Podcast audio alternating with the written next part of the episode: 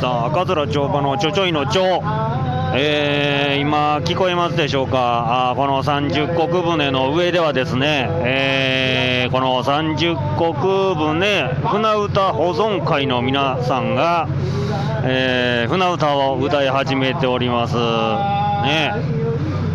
あのー、やっぱり落語の中に出てくるあ終わりました。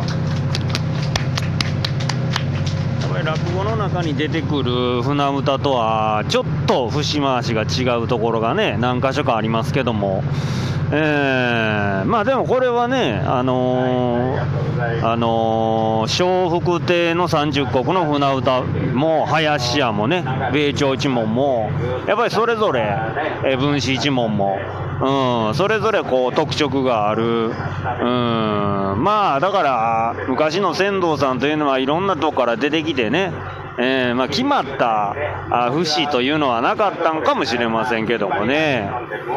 うんえー、今、淀川をですね、枚方の、まあ、船着き場から出港いたしまして、えー、本当にいい景色の中、そしてまたええお天気の中ですね、えー、この三十石船再現船でございますけれども、えー、ゆっくりと今、大阪八軒屋浜に向かって、ま、進んでいるという、えー、そんな状況です。はい、現在時刻は、あだいたい2時前かな。2時前ぐらいでございますけどもね。まあでも、よう考えましたら、この昔の船というのはですね、えー、三十石船っていうのはね、手動きですわ、手動き。ね、このまあ言うたら、モーターも何もございませんからね、えー、その、非常にこの、ローとかね、貝なんか使いまして、手動きで、えー、この、行き、行きとね、上りと下りを、まあ、言ってたわけでございますけれども、先ほどこのね、おじさんが、えー、説明で言うとあったのが、えー、大体28人、マックス28人やったそうですね。えー、28人乗りやったそうです。で、4人の船頭が乗り込んでまして、で、まあ、上りと下りがあるんですが、やっぱり、上りがめちゃくちゃ大変やと。おそれは流れに逆らってね、船を進めていきますんで、えー、ぐーっとこうね、えー、行くわけですから、値段が違ったそうです。えー、下りが77問。で、上りはその倍、えー、144問かかったそうですね。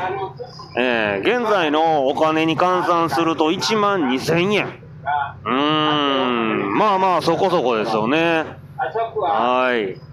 えー、まあ、そういうことでございまして、えー、昔はまあ、船旅もね、えー、一苦労するそうでございましたな。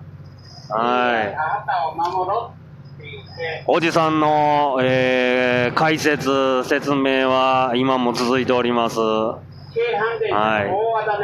まあ、昔の人はですね、こういうふうに、まあ、江戸時代の人はね、こういうふうに、まあ、大阪、京都、京都、大阪間を、まあ、行き来してたという。うん。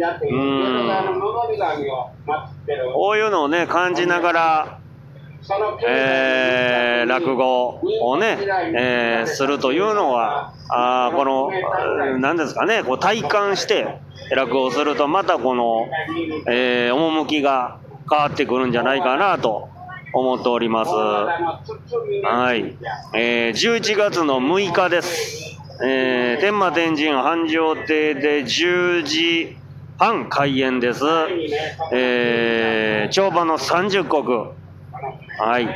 えー、頑張りたいと思いますので、皆さんどうぞお越しください。えー、チケットピア、繁盛亭窓口などでチケットは購入できますんで、どうぞよろしくお願いします。それではまだ船旅は続いております。また。めっちゃ感激した。